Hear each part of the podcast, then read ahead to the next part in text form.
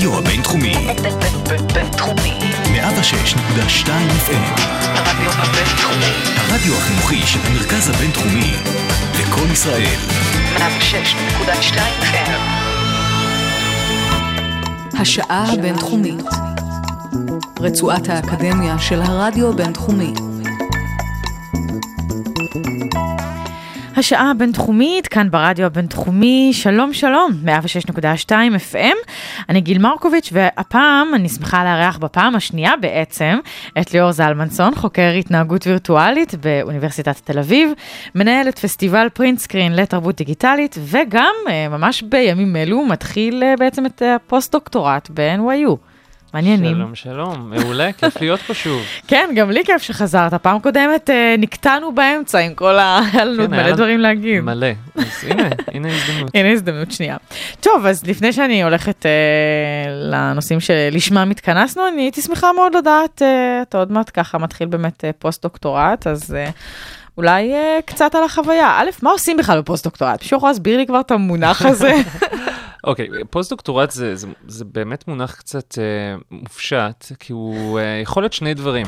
אה, בפועל, בשביל ישראלים תכל'ס זה אומר שיש תקופת זמן בין אה, אחרי שסיימת את הדוקטורט לבין שאתה מקבל משרה, בתקווה, אה, משרה אקדמית, שאתה אמור לנצל את הזמן הזה שהוא לא נספר לך לשנות התקן, זה השנים שבהם אה, עד הקביעות, כדי לפרסם מאמרים וכדי להתנסות בעבודה עם פרופסורים. מכיוון שבתחום שלי רוב המחקר הוא בארצות הברית, הציפייה היא לעבור לארצות הברית לתקופה וליצור רשת שתעזור לך בהמשך הקריירה. יש שני, שתי וריאציות. וריאציה אחת זה להיות אה, חוקר במעבדה של מישהו, ואז כאילו יש לו כסף לממן אותך, והוא פשוט צריך עוד ידיים או עיניים על הפרויקט שלו. והדבר השני, שזה מה שאני עושה, אמ, זה מעין חוקר אורח, כלומר, אני בא עם האג'נדה שלי, עם המחקרים שלי, אני מממן, זאת אומרת, לא אני ישירות, אלא קיבלתי אה, מלגת פולברייט, מהמם. אז אה, פולברייט, שזה מלגה אמריקאית, מממנת את אה, שהותי, ואני עובד כקולגה של חוקר, זאת אומרת, עובדים ביחד על פרויקט חדש. כן, ובדרך כלל כמה זמן הפוסט-דוקטורט אמור להימשך?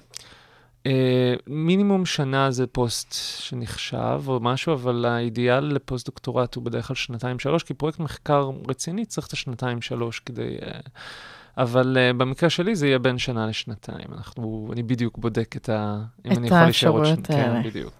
טוב, מדליק, אז בהצלחה. תודה רבה. להסתדר בעיר הגדולה זה נחמד בפני עצמו, זאת חוויה.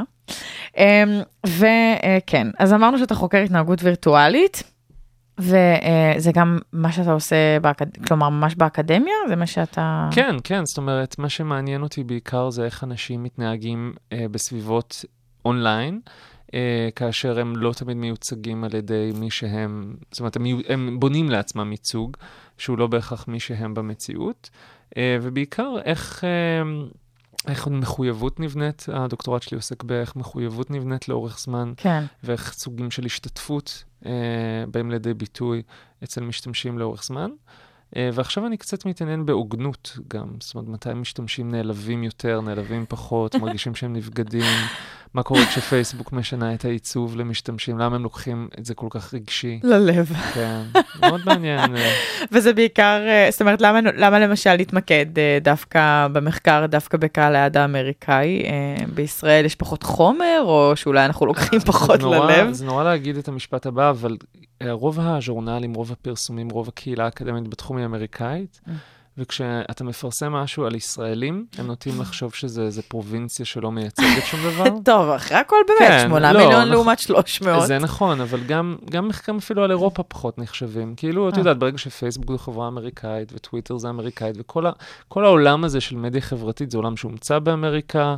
אמנם אנחנו Start-Up Nation, ויש לנו הרבה סטארט-אפים שנמכרו לחברות האלה, אבל זה כאילו ארצות הברית ושאר העולם. כן, אז, הם האבא אה, והאימא של אז זה. הם מאוד מאוד רוצים ש, שזה יהיה אצלהם, ושזה יהיה על, אה, על אמריקאים.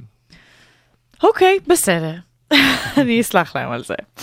אה, אז אנחנו מתעסקים באמת, אמרת מקודם אה, הוגנות ועלבון, והזכרת את המונחים האלה כחלק מהשימוש בעולם הווירטואלי וכחלק מהיותנו זהויות אה, בעולם הווירטואלי, ובאמת על זה אנחנו אה, נדבר בתוכנית, הקר- בשעה הקרובה. אז אולי אה, ככה, בשביל ההתחלה, אה, אנחנו באמת יותר משקרים לעומת פעם? אני, אין, אין דרך להגיד אה, תשובה ממש לשאלה הזאת. ברור. אני חושב שהשאלה מה זה שקר משתנה מאוד תרבותית, תראה, וגם לתרבות לי- דיגיטלית יש מה להגיד על לי יש שקר. הגדרה מאוד ברורה. מה, מה, לדע, מה זה שקר? מהמילון. מהמילון. אז בואי, בואי תקריא. סתם, אתה יודע, המילון אומר ככה, אה, דבר שאינו אמת, ל- לא נכון ולא אמיתי, שנאמר כדי לרמות ולהטעות אחרים, בלתי מדויק ובלתי נאמן למציאות. אז, אז פה כוונה. יש פה כמה הגדרות יש פה ויש פה רכיב כוונה. של כוונה. נכון. אז אני לא יודע אם כולם יסכימו, זאת אומרת, נכון שיגידו, אוקיי, יש שקר ויש שקר לבן.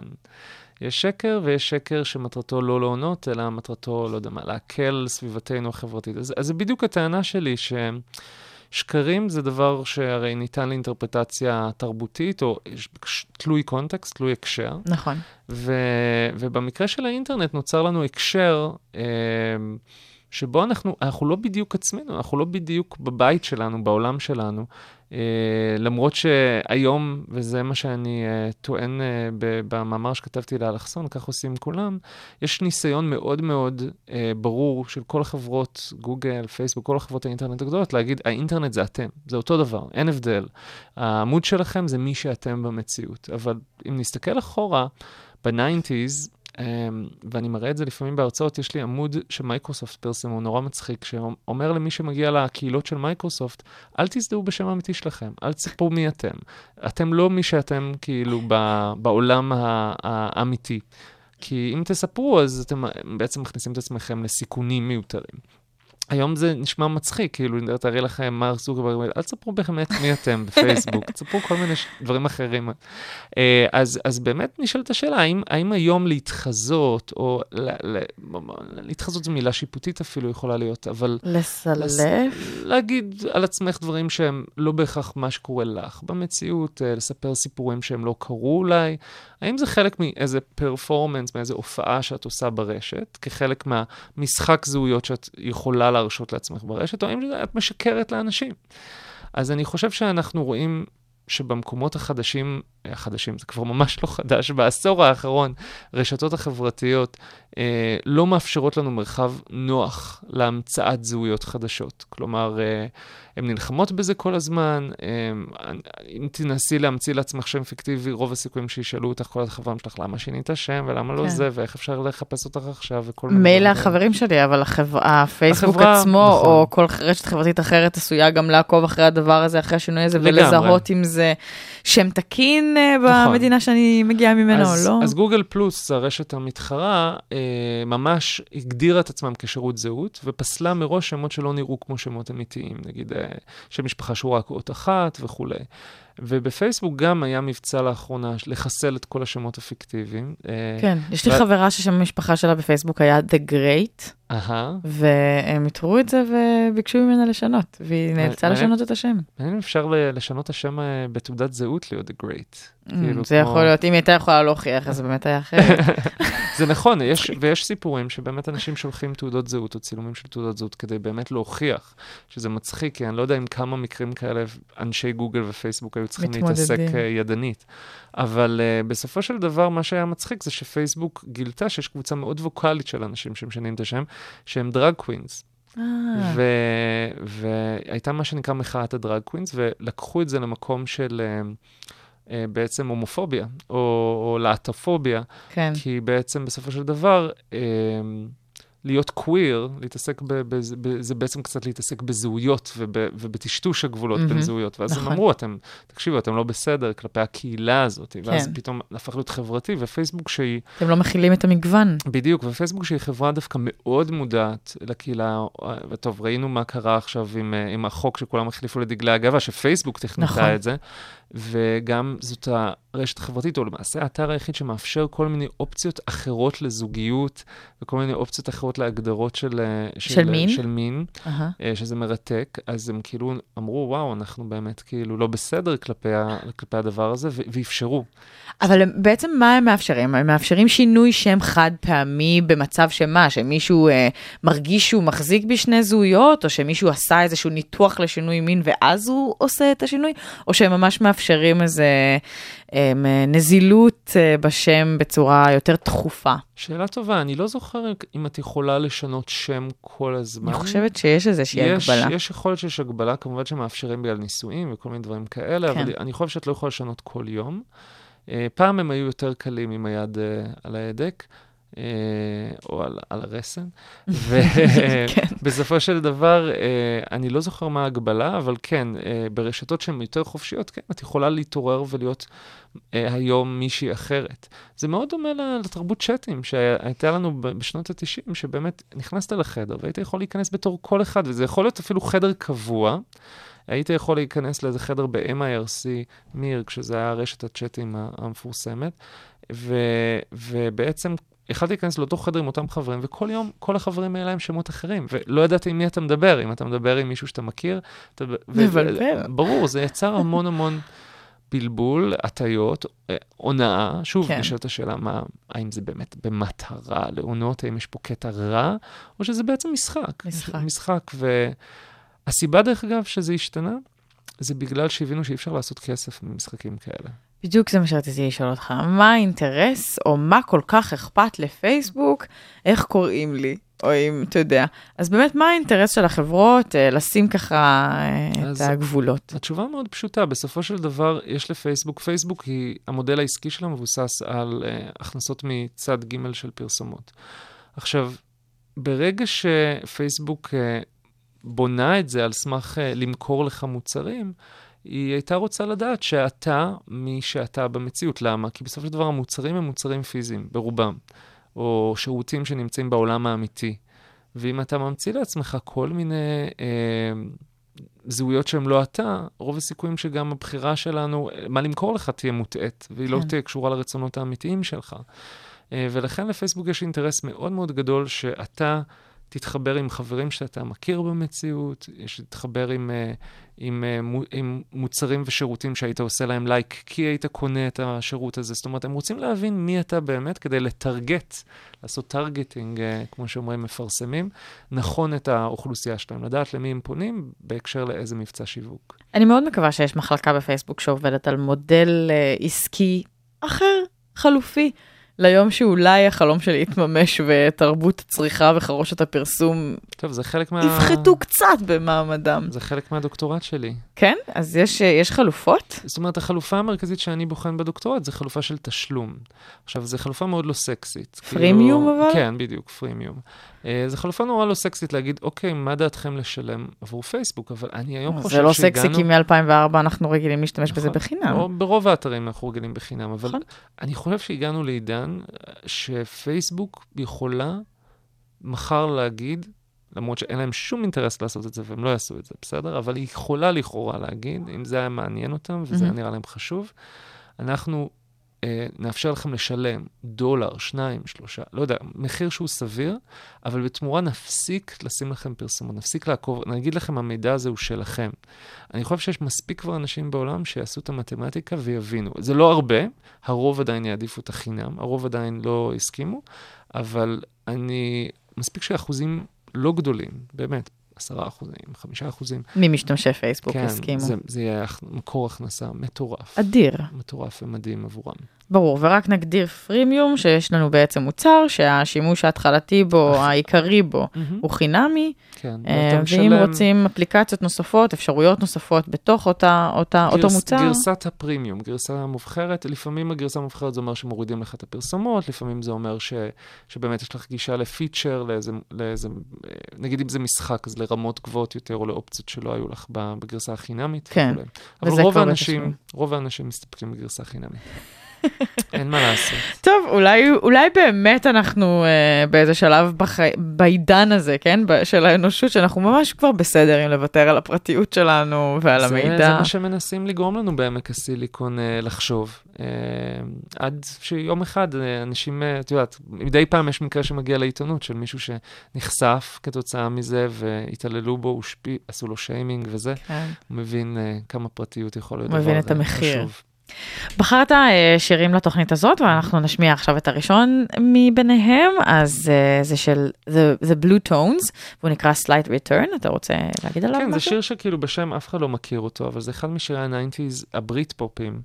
אה, של להקה כזה One It Wonder, והוא תמיד עושה לי שמח, ואני ילד, ילד של שנות ה-90 שגדל על Britpop, אז כאילו... זה מעולה, אני. בעד, אני בעד לעשות שמח, אז הנה Slight Return.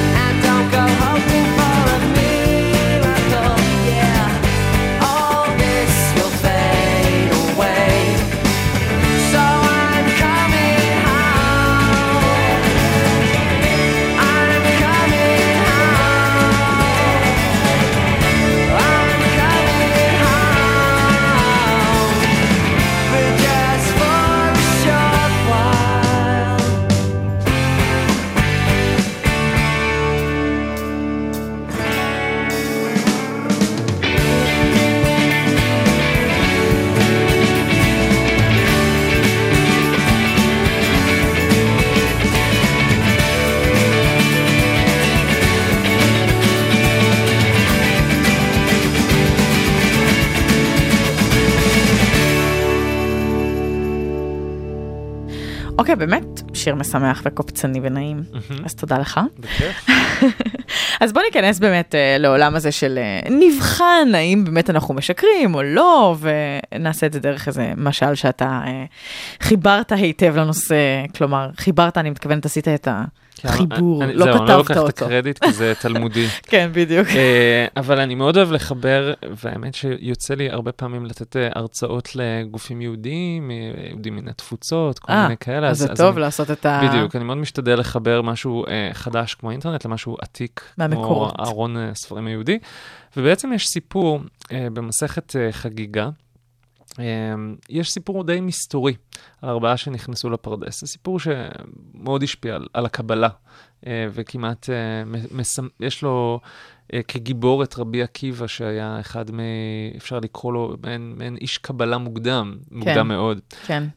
ומה שהוא מספר, יש פסוק, פסוק אולי, כן, פסוק. זה נקרא, הוא אומר, אמר להם רבי עקיבא, כשאתם מגיעים אצל אבני שיש טהור, אל תאמרו מים מים, משום שנאמר, דובר שקרים לא ייכון לנגד עיניי, זה ממסכת חגיגה.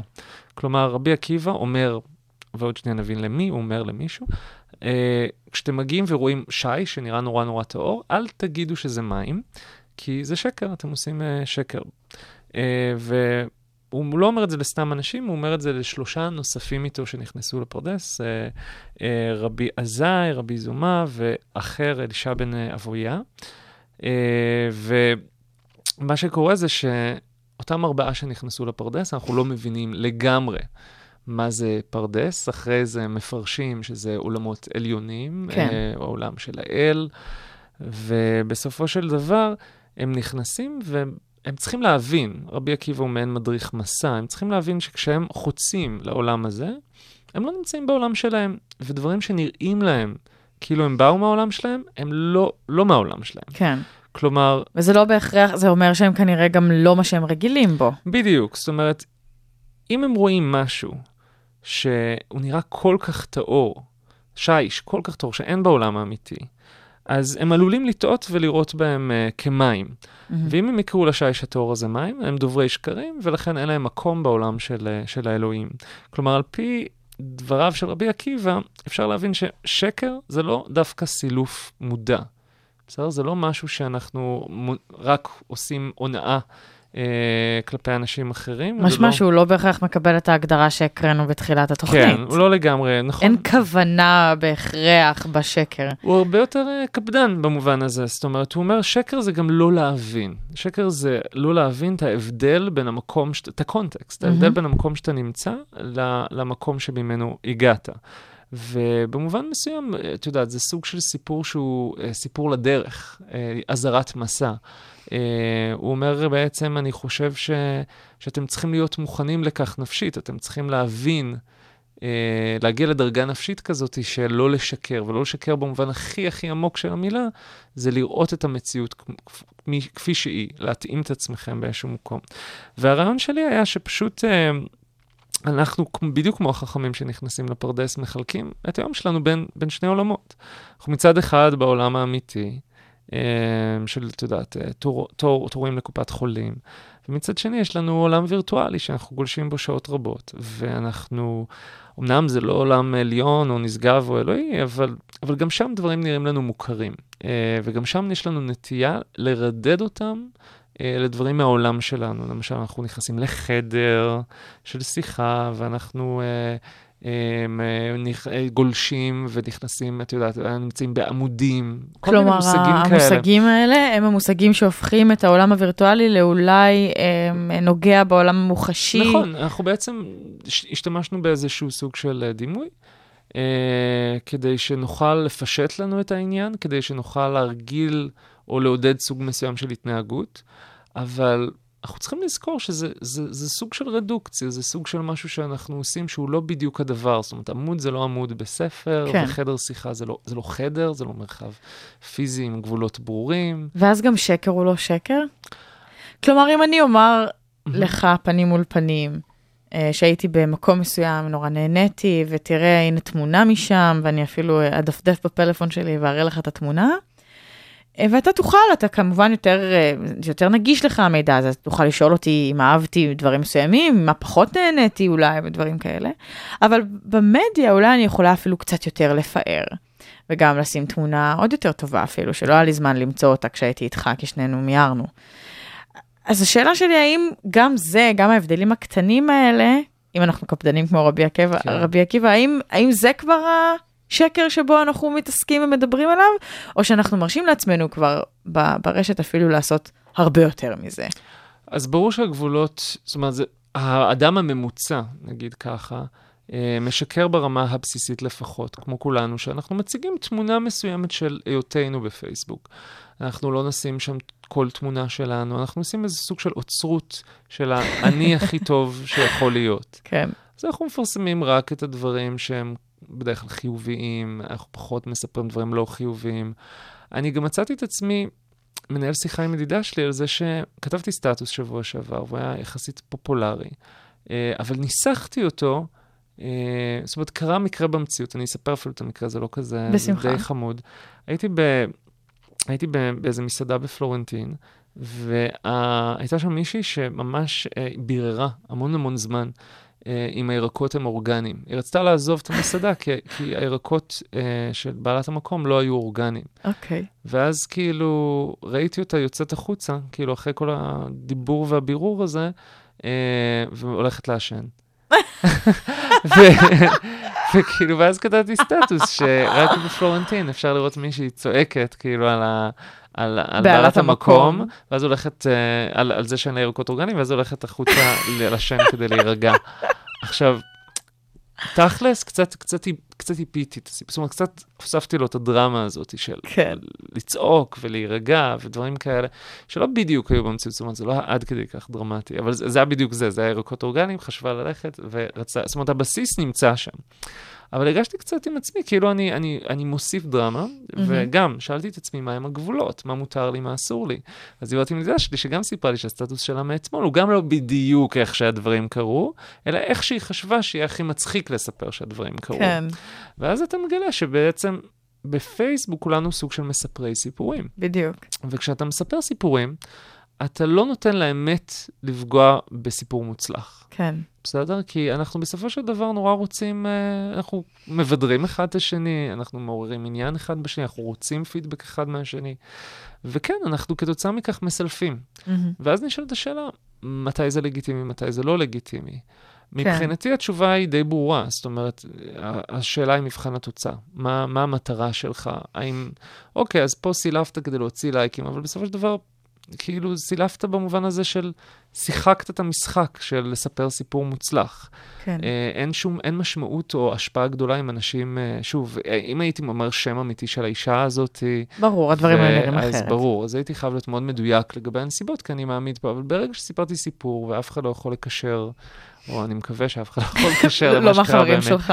אז זה נשאר בגבולות העולם הווירטואלי, וכאשר אני, אה, אה, לא יודע, נכנס לחדר צ'אט ואומר על עצמי דברים, או מחליף את מיני, אה, את, גיל, את גילי, אז שוב, נשאלת השאלה לא- לאיזו מטרה. אם המטרה היא לנהל שיחה עם אנשים, אז יאללה, בסדר, כולנו וירטואלים. מהמם. ואנחנו יכולים לנהל שיחה עם אנשים, כאשר אנחנו לא יודעים אם בן אדם אמר שהוא זהו בגיל שהוא אמר, אם בן אדם אה, אה, הוא באמת במין שהוא אמר, אבל אם מטרת השיחה היא מפגש, אם, אה, אם מטרת השיחה היא פיתוי קטינות או קטינים, במטרה להביא אותם אה, תחת אה, false pretenses, זאת אומרת, תחת ציפיות, כוונות לא נכונות או לא, או לא תקינות, אז זה פלילי.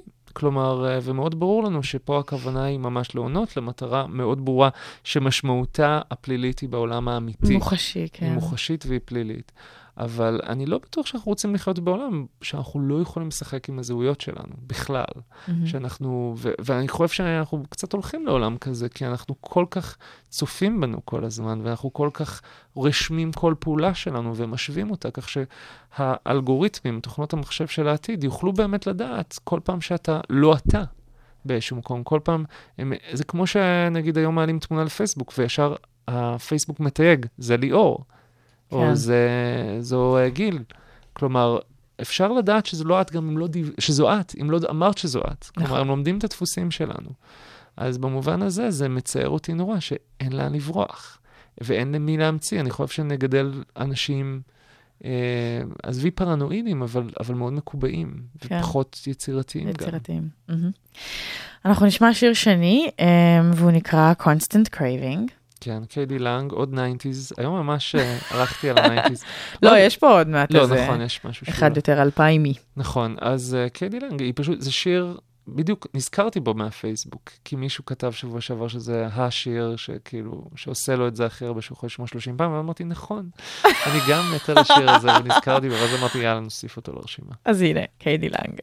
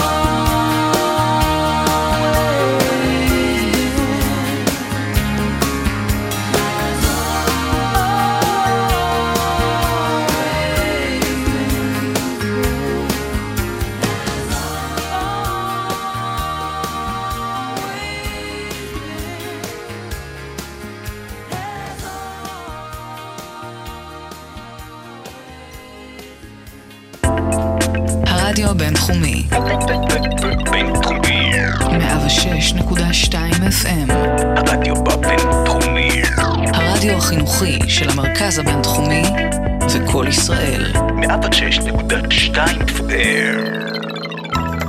השעה הבינתחומית, רצועת האקדמיה של הרדיו הבינתחומי.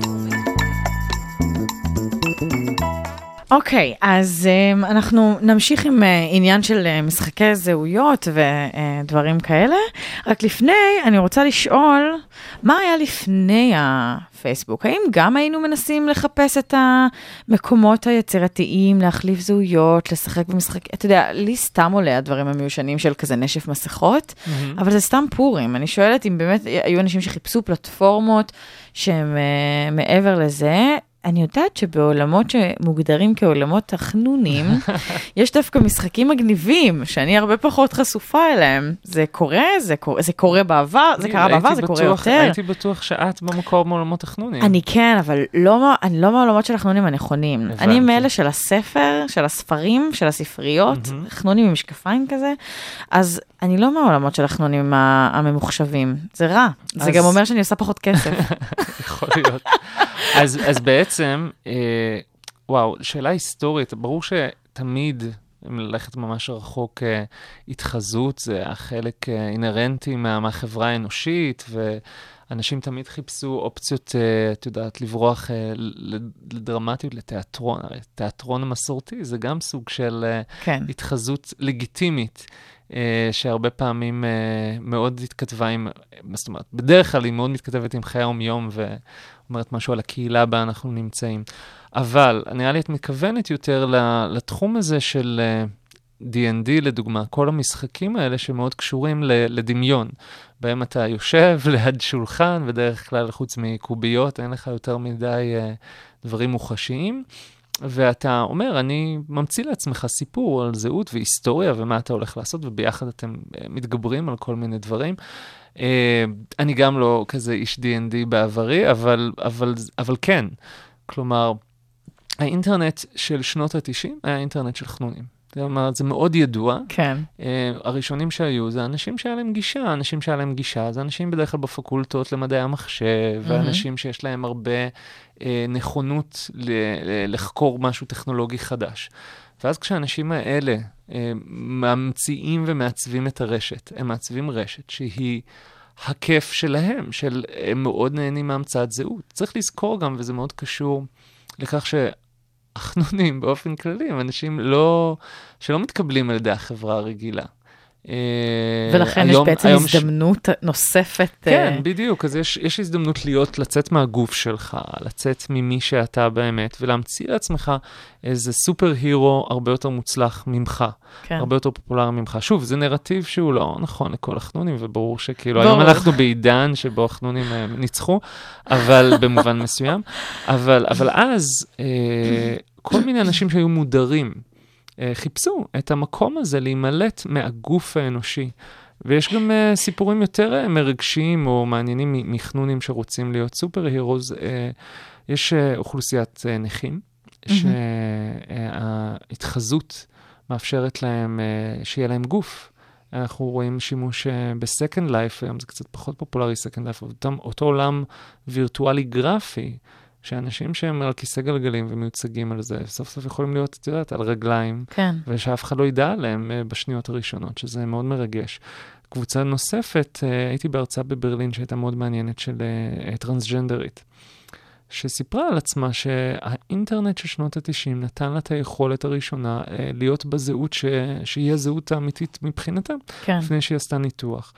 Uh, והיא סיפרה ש... שהיו המון המון קהילות של uh, טרנסג'נדרים ואנשים שרק באינטרנט הרגישו שהם יכולים להיות מי שהם או מי שהן באמת. מהמם. Uh, ולכן אני חושב שהמילה התחזות, המילה הזה, היא, היא בעייתית. כן. והיא מאוד מאוד מגבילה. אני חושב, ולא רק אני חושב, הרבה חוקרי רשת, הרבה חוקרי אינטרנט של שנות ה-90 אמרו, ראו את זה כניצחון הרוח על הגוף באיזשהו מקום. כן. האינטרנט של שנות ה-90 אפשר לאנשים לשחק עם זהויות בלי, בלי לפחד, ו- וזה פשוט היה קר, מגרש משחקים מרתק. אז אנחנו מדברים באמת הרבה על, ה, על הדברים החיוביים שנובעים מהאפשרות שלנו לשחק עם הזהויות, או אפילו קצת לטשטש, לא בהכרח להחליף אותן גם לחלוטין. אבל יש כן איזה שהן אה, חששות שנוצרים אה, בעקבות פעילות אה, עוינת או לא חיובית של אנשים שעושים שימוש בזהות הזאת, או ב... יש לך איזה דוגמה למתי הדבר הזה הוא באמת, כמובן שאני לא מדברת על, כמו שאמרנו מקודם, הטרדות מיניות, ו... אלא ממש על שאנחנו נשארים בעולם הווירטואלי, ובכל זאת ההחלפה של הזהויות או האנונימיות המסוימת הזו, היא פוגענית. קודם כל, אנונימיות זה מה שנוטים להאשים דבר ראשון בהתלהמות ובהוצאת דיבה ובקללות, ואת יודעת, כל הדברים האלה. זאת אומרת, ישר אומרים, "אה, אנחנו צריכים שזהויות לא יהיו אנונימיות, כי אם הן אנונימיות, אנשים מרשים לעצמם כל דבר. שזו מהמם. טענה אחת. אה, שיש יש משהו בדבר, זאת אומרת, האנונימיות באמת מאפשרת לנו לא לקחת אחריות.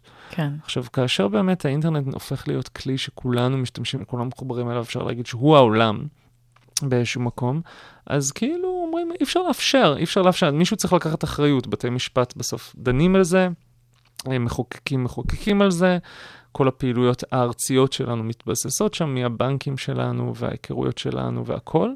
ולכן אנחנו לא יכולים, הפריבילגיה שהייתה אז לא רלוונטית. אנחנו צריכים ליצור מקום שנותן, לוקח אחריות, ואפשר אפשר להעמיד מישהו שאתם יודעים, אה, ביצע איזה משהו לא לעניין, להעמיד אותו לדין או לבירור. מהמם. Uh, אבל אני חושב שדווקא אם ניקח את הטיעון הזה של, ה, של האנונימיות uh, כמשהו שמאפשר לאנשים להתלהם, אנחנו נורא, לא רק, היה, הייתה הפתעה מאוד מאוד גדולה בקרב הרבה מאוד חוקרים, ועניין שיצר ההתלהמות של שנת, יצרה ההתלהמות של השנתיים האחרונות, uh, בישראל במקרה הזה סביב, uh, התחיל מצוק איתן, ומה שהיה בצוק איתן, וכל הצל, וכל חבריו, שגילינו שאנשים יכולים לנהל שיח שנאה על גבול הפלילי, אה, לא משנה דרך אגב מאיזה צד של המפה הפוליטית. אה, ולהיות עם שם אמיתי. כלומר, מה שייחסו בעבר לאנשים שקוראים לעצמם מי שיודע, אני שיודע, ההוא שיודע כן. וכאלה, שהרשו לעצמם אז ל- לרחל ולהגיד דברים שהם כאילו לא היו אומרים תחת הזדהות שהם פתאום כולם מקללים, אומרים דברים שהם בגדר הסתה, בגדר איומים לרצח, והכל תחת פרופיל אמיתי. אז הטענה היום שבכלל זה לא קשור לאנונימיות או לא, לא אנונימיות. זאת אומרת, לחלק האנשים זה בטח משפיע, אבל לחלק גדול דווקא לא, ומה שמשפיע זה תיווך. כלומר, זה שאתה לא רואה את הצד השני, זה שאתה מרגיש מוגן מאחורי המקלדת שלך, זה דווקא, אפילו שהשם האמיתי שלך ידוע, ואפילו שהשם תמונה שלך, זה עדיין נותן לך איזשהו סוג של ריחוק. ולכן זה קצת אפילו, הייתי אומר, אה, נותן אה, גיבוי לתיאור, לטענה שמי שאתה ברשת זה לא לגמרי מי שאתה. כי כן. גם אם אתה משתמש בשם שלך וגם בתמונה שלך, יש לך איזשהו מישהו, קול בעצמך שאומר, אוקיי, אבל זה, זה הרשת, זה לא, זה לא אני במציאות. מה שאני אומר עכשיו, אני אומר ברשת. אולי, אבל אולי אני אופטימי, אולי כן. פשוט אנשים אלימים, והם יהיו אלימים גם בעולם האמיתי, אין לי זהו, מושג. אז אני מניחה שיש איזה שהם סטטיסטיקות או מספרים שיכולים לספר אה, מה כמויות המקרים של אלימות מסוימת לעומת אלימות מילולית ב, באינטרנט, ברשת. אה, ואני רוצה להאמין כמוך שהם אה, עולים אולי ברשת, אם, אם הם עולים, כשהם עולים, אבל לא עולים ואולי אפילו פוחתים בעולם המוחשי. שוב, לא שאני חושבת שזה כאילו פחות נורא, כן? אני חושבת שיש משהו באנונימיות הזאת שבאמת, אה, או לא אנונימיות, הניכור הזה שתיארת, הריחוק הזה, שאולי מאפשר לאנשים ככה לבטא יותר, אבל הייתי רוצה להאמין שזה לא באמת מה שהם חושבים, שהם מתבטאים ברגע של כעס, ושאולי בפנים מול פנים הם היו, צר... הם היו יותר מאופקים. אה, אז אולי זה אפילו לשחרר קיטור כזה. יכול להיות, אני גם, אתם יודעים, רוב האנשים שם הם, הם מאוד צעירים, זו, זו האמת. זאת אומרת, הרבה פעמים... ברשת? לא, זאת אומרת, בפוסטים האלה ותחת אה. העמודים הספציפיים שנוטים לפורענות, אוקיי. הרבה פעמים אתה נכנס ואתה אומר, אוקיי, אבל זה ילדים בני 16-17, לא שזה מקל במשהו על, את יודעת, לא לא מסיר אחריות, אבל, אבל עדיין, זה אנשים ש, שבאמת נוטים להתלהם. מה שמדאיג זה שזה אנשים שהרבה פעמים גדלים לרשת הזאת. זאת אומרת, זה אנשים שמכירים את האינטרנט מאז שהם נולדו. כן. ואז אתה תוהה לאיזה סוג של תרבות רשת הם ילכו הם בסופו ילכו, של דבר. מה, מה הולך לנצח ברשת. אני חושב שזה מביא אותנו רק בסופו של דבר לצורך, שלדעתי לא עוסקים בו בכלל מספיק, בלפתח איזה, איזשהו, איזה סוג של אתיקת רשת. מה מותר ומה אסור ברשת. ואני יודע שאיילת שקד עכשיו יש לה ועדה למניעת אלימות ברשת וכל מיני דברים כאלה. אני לא יודע מה, מה יהיו התוצרים, אבל... אה, ומי הולך לשבת שם, שזה משפיע כמובן. אה, אה, אני יודע קצת מי הולך לשבת שם, ויש שם הרבה, הרבה ויכוחים פוליטיים על, ה, על, האוכלוס... על האנשים שנבחרו, אבל אני מכיר חלק והם הם מאוד ראויים. ואני רק לא יודע להגיד מה, מה אפשר לעשות, זאת אומרת, איך אפשר למשטר, למגר במרכאות, ואולי זה בכלל לא המילים הנכונות, אולי זהו, זה כי בעצם סוג אתיקה של זה ממש לא הסכמה, למשטר. אה, לצערי באינטרנט, בסופו של דבר, הרבה פעמים החברות אומרות, אה, יאללה, נ- נ- נ- נזין את כל האינפוטים, כלומר, את כל הסטטוסים האלה שאנשים רושמים לאיזשהו סוג של אלגוריתם, איזה סוג של מחשב, והם יגידו אם הסטטוס הזה אלים, וימחקו אותו אוטומטית. כן. זה, זה סוג של משטור. של התמודדות עם זה. כן, זה, זה כן, מאוד אבל זה נפוץ. לא אתיקה, זה סוג של נכון. האנשה. בצד האתיקה אין האנשה, בצד האתיקה יש תמריץ, יש, אה, איך אומרים, המקל וה... גזר. והגזר, אז, אז פה יש גזר בצד האתיקה. בצד החוק בדרך כלל יש ענישה. בצד הנהלים, בצד החובה לעמוד בנוהל מסוים, יש... כן. אה, אז כן, יכול להיות. שפה זה כאילו עבודה של, אה, של מערכת החינוך ושל כן. uh, הרבה מבצעים, הרבה פרסומות ותוכניות בערוץ 2, אבל אני לא, אני לא, אני, אני לא יודע לאן זה הולך, זו תופעה ש, שקשה להעריך אם אנחנו באיזו תקופת מעבר שאנשים עוד לא מבינים, או שזה הולך להידרדר מפה. כן. טוב, אני דווקא אופטימית, אז אה, אני אומרת שאנחנו נפתח אתיקת אה, רשת. אנחנו נשמע את אה, The Suburbs, שזה גם שיר הנושא, נכון? מתוך האלבום של ארקד נכון, Fire. Arcade Fire יוצא להם סרט. אה, יוצא להם Suburbs. סרט? יוצא להם סרט, אין לי מושג מה יהיה, בסרט, אבל זה Suburbs, כן, גם. וואלה, על הקיום, מדברים על ניכור עירוני, וזה מאוד קשור לזה. מעניין. אז הנה The Suburbs, ואנחנו תכף נמשיך.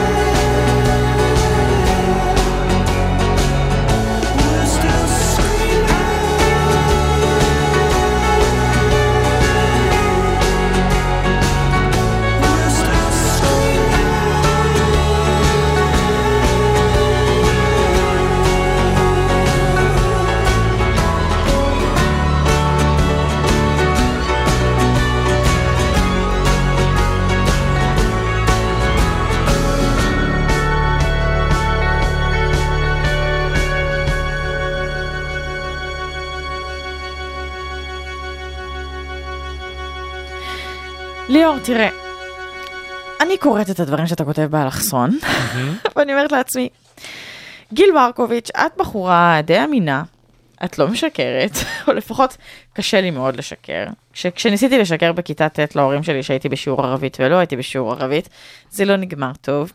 ומאז החלטתי שבלאו הכי רואים עליי שאני משקרת, אז בשביל מה? כי אני לא טובה בזה. ואני קוראת את הדברים שאתה כותב, ואני אומרת לעצמי, אולי גם זה שאני בעצם עם הפלאפון תמיד על שקט כמעין אג'נדה כזאת של אף פעם בחיים, אני לא יודעת מה הדיפולט שלו בכלל, אין לי מושג איך הוא מצלצל. האם גם זה סוג של מה שליאור מכנה כניהול זמינות? האם זה זה? והאם כשאנשים כותבים לי, אני בפגישה, הם באמת מתכוונים לפגישה, או שהיום הקפה עם חברה טובה הפך גם לפגישה, ו... היה... כאילו יש- ממש אה, פיקפקתי בעצמי שם. יש קטע נורא יפה שפותח את uh, מחוברים העונה של הגברים הראשונה. אוקיי. Uh, רן שריג uh, באוטו, uh, בדרך לפגוש את uh, אדיר מילר, והוא, רואים שהוא בשדרות חן או משהו כזה, והוא אומר כזה, אני באיילון. ו... ואז אדיר מילר עושה לו, אתה באיילון איילון, או אתה מהרגעים האלה שאומרים, אני באיילון? אה, ואז הוא אומר לו, אנחנו, אני מהרגעים שאומרים שאנחנו באיילון. אה, אז, אז כן, אז, אז הקדמת ואמרת, אה, ניהול זמינות, שזה תחום די חדש, או שם די חדש לזה שאנחנו צריכים עכשיו, בחברה שהיא תמיד מחוברת, תמיד זמינה, אנחנו צריכים לבדוק כל דקה. האם זה בסדר, האם אנחנו רוצים להיות זמינים, וזה מוביל אותנו לסוג חדש של שקרים, אני, אני לא רואים אותי. במרכאות אתה במרכאות, מסמן, מסמן, זה קצת בעייתי ברדיו לעשות את קצת, התנועה אבל- הזאת. אמ, כן, כי בעצם בסופו של דבר זה מוביל להמון המון סוגים של שקרים, שהם ממש כורח המציאות, כמו שקר לבן של, אתה יודעים, להגיד אה, לכלה, זה גם תלמודי כזה, להגיד... שקר לבן אתה מנסה, אבל אפילו להגן על הבן אדם שאתה נכון, משקר להגן, לו, נגיד להגיד למישהו שהוא כאן אתה נראה טוב. מנסה וכו'. להגן על עצמך. זה ממש, אני מרגישה שזו נכון. התגוננות על מפני החברה, אתה שזה גם מגונן על שאלה אתית, עצמך. אם זה בסדר לא- לגונן על עצמך בעזרת שקר, כי זה... שוב, אין פה מטרה אה, לעונות בצורה כזאת שתפגע משמעותית, אני חושב ברוב המקרים. אבל כן, הרעיון בשקרים, ויש אה, חוקרים מנורט ווסטרן שקוראים לתופעה הזאת שקרי משרת, למה? כי פעם, כשהיינו הולכים, או לפחות כשהם היו הולכים, כי בארצות הברית היו משרתים, ממעמד אה, מסוים. במעמד מסוים, אה, והיית דופק למישהו בדלת, אז היה לך סינון שהמשרת היה, המשרת היה פותח את הדלת ואומר, סליחה, האדון היום לא נמצא. ברור שהוא היה נמצא, פשוט הוא לא רצה לקבל אורחים בשעה הזאת. כן. או הבוס שהיה לו מזכירה, אני כותב מזכירה, למרות שהיום זה ממש לא פוליטיקלי קורקט להגיד מזכירה, אבל, אבל אנחנו מדברים על שנות ה-50 כזה, שהוא היה מסנן, עד היום תכלס, עד היום כן, סינון היא הייתה של בוס. מסננת הייתה בשבילו. מסננת, או היום זה, הוא גם היה מסנן וכולי. כן. אמ, ועד ימינו אנו, שאין לנו מזכירה, ואין לנו מזכיר, ואין לנו אה, משרת, ואנחנו צריכים אה, לעשות את הסינון הזה לעצמנו, ואנחנו נמצאים בעמדה לא נעימה, שאין יותר סוכנים, אין יותר מתווכים. זאת אומרת, יש מתווך אחד שהוא הרשת, שהוא הטכנולוגיה, ואין לנו מתווכים, ואז אנחנו בלית ברירה צריכים להגיד, אה, אוי, נגמרת לי הסוללה עוד שנייה. או אוי, אה, אני בדיוק נכנס לפגישה, או בדיוק הגיע לי האוכל, או כל מיני דברים כאלה. כן. אה, ושוב, השאלה אם הצד השני יודע או לא יודע שמשקרים לו, ואם זה חשוב בכלל שמשקרים לו או לא משקרים לו, כי זה בעצם סוג של הסכמה נימוסית, אה, הנה, סוג של אתיק, אתיקט, נטיקט, כן. כן. כלומר נימוסים והליכות ש, ש, שהתפתחו בעידן שלנו, שמקובל לא לפקפק בשקר הזה בצורה ולקבל גלויה, אבל אותו. לקבל אותו ולהבין את הסאבטקסט שבו הוא נאמר. כן. כלומר, אם אני אומר, אה, נכנס לפגישה, אז זה, לא, אז זה כאילו כמו להגיד, אני לא יכול לדבר עכשיו ולא משנה מה הסיבה, תקבל את זה או תקבלי את זה, איך שתקבלו את זה. אבל, אבל זה מרתק, תרבותית, שאנחנו צריכים, אנחנו, הנה, אנחנו מדברים על, אולי אנחנו בסוג של תקופת מעבר, אנחנו צריכים כרגע איכשהו לסנן את כל, ה, את כל את כל הרעשים ואת המידע. כל ההפרעות, במקרה הזה זה יותר, נקרא לזה הפרעות או אינטראפשן, במובן ה, באמת באנגלית, של כאילו מישהו שנכנס התערבות לתוך, התערבות לתוך לתוך ה- עולמך, ואנחנו צריכים למצוא דרכים אה, פשוט אה, לקבל את זה. אחד לא הדברים זה. הנחמדים אבל שאתה כותב, זה שגילו שהמשקר, כן, מי שכותב, אני כרגע לא יכולה לדבר, הוא בדרך כלל מרגיש הרבה פחות בנוח עם השליחת הודעה הזאת, מאשר מקבל ההודעה. כלומר, בדרך כלל מקבל או מקבל את ההודעה, יבינו את זה, והם גם יוכלו לזהות אם הכמות, לפי הכמות, אם היא הגיונית או פחות הגיונית, אבל בכל זאת הם יישארו יותר סלחניים. כן. זה מעניין. אז אנחנו, אולי אנחנו סתם מלקים את עצמנו, כי בעצם כולנו נמצאים באותה סירה. קודם כל זה נהדר שאנחנו מלקים את עצמנו, זה מנגנון ש... שבסופו של דבר בודק את האיזונים שלנו ואת הגבולות שלנו. זה, את יודעת, זה יכול להיות מאוד סוציומטי בסופו של דבר, כן. אם, אנחנו פשוט נשקר ולא נרגיש רע לגבי זה. כן, וכמובן אה, שמדרון חלקלק. נכון, אז, אז זה טוב, אבל כן, זה מדהים. זה, ש, זה שהבן אדם השני, המקבל ההודעה, לא מרגיש רע, זה בגלל שזה כבר נהיית נורמה מוסכמת. כלומר, הוא מצליח לקרוא את הרמז, ועדיין זה, זה, זה לגיטימי. כן. זאת אומרת, אה, שוב, אה, אם אה, יש משהו מאוד קריטי עכשיו ואתה משקר לי לגבי מיקומך, אז זה מאוד מאוד מתסכל, כי אני נערך לזה שתגיע עכשיו ואתה תגיע בעוד עשר דקות. כי זה בעולם כזה. המוחשי שוב. בדיוק, אבל כל עוד אנחנו בעולם הזה של שיחות, אפילו עם שיחות קוליות, אבל... או, לא יודע מה, זמינות uh, לאנשים שהם uh, משפחה וחברים, אז אני חושב שזה זה לא, לא כזה נורא. אני חושב שגם כולנו עושים את זה להורים שלנו בסופו של דבר. אז את, את קוראת לזה, אני מנתק את שמה על שקט, אבל בעצם מה את שולחת? את שולחת מסר של את לא אני לא זמינה, אף לא פעם, בטלפון. ואני אחזור אליכם פשוט. כן. כן, אבל אני לפחות חוזרת אליהם. אה, זה כבר טוב. טוב, אז ליאור זלמנסון, הרבה תודה על השעה האחרונה, כן. ותודה שחזרת לכאן, שזה כבר משמח. חוקר התנהגות וירטואלית באוניברסיטת תל אביב, מנהל פסטיבל Print Screen לתרבות דיגיטלית, וגם אה, עובר לניו יורק סיטי כדי אה, לכתוב את ה... לה- לעבוד על הפוסט-דוקטורט. אנחנו נשמע את השיר האחרון, אה, שהוא אה, This is the day, נכון? כן, להקת אה, The. כן. אה, 80's הפעם. 80's, הלכנו אחורה עוד עשר כן. שנים. השנה זו 20 שנה לסרט שאני מאוד אוהב בשם Empire Records. יש אוקיי. לנו אה, חצי שנייה. כן. ואני רק אומר שזה השיר שמסיים. זה סרט פולחן של אה, שנות ה-90, אבל הוא, זה השיר שמסיים אותו. אז מאז הוא בעיניי שיר סיום אולטימטיבי. אז גם לשעה הזו. מעולה. אז הנה הרדיו הבינתחומי 106.2 FM עם This is the day, תודה רבה. תודה לך.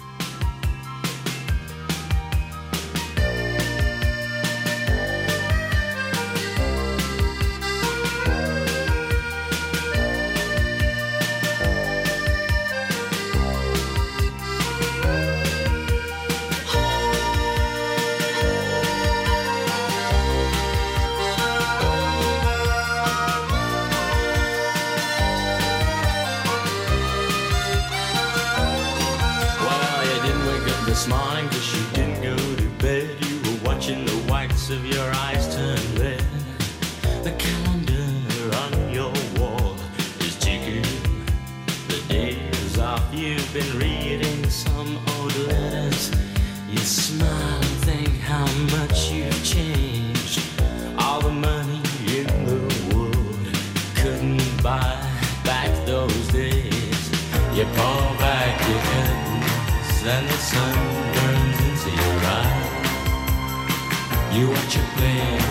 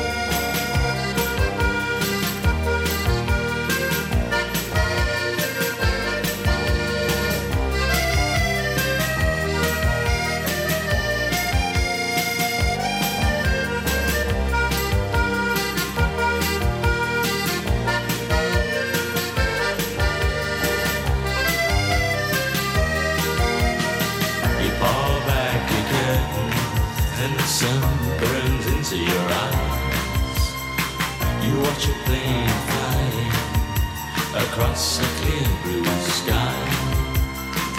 This is the day your life will surely change.